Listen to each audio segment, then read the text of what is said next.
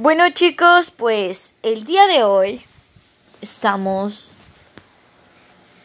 viendo esta serie que se llama Revelaciones. Y pues el día de hoy vamos a hablar de un tema que en lo particular yo creo que a los chavos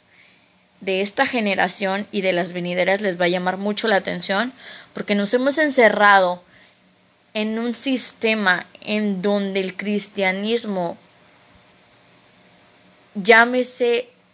así u otras religiones, encierran mucho en la religiosidad.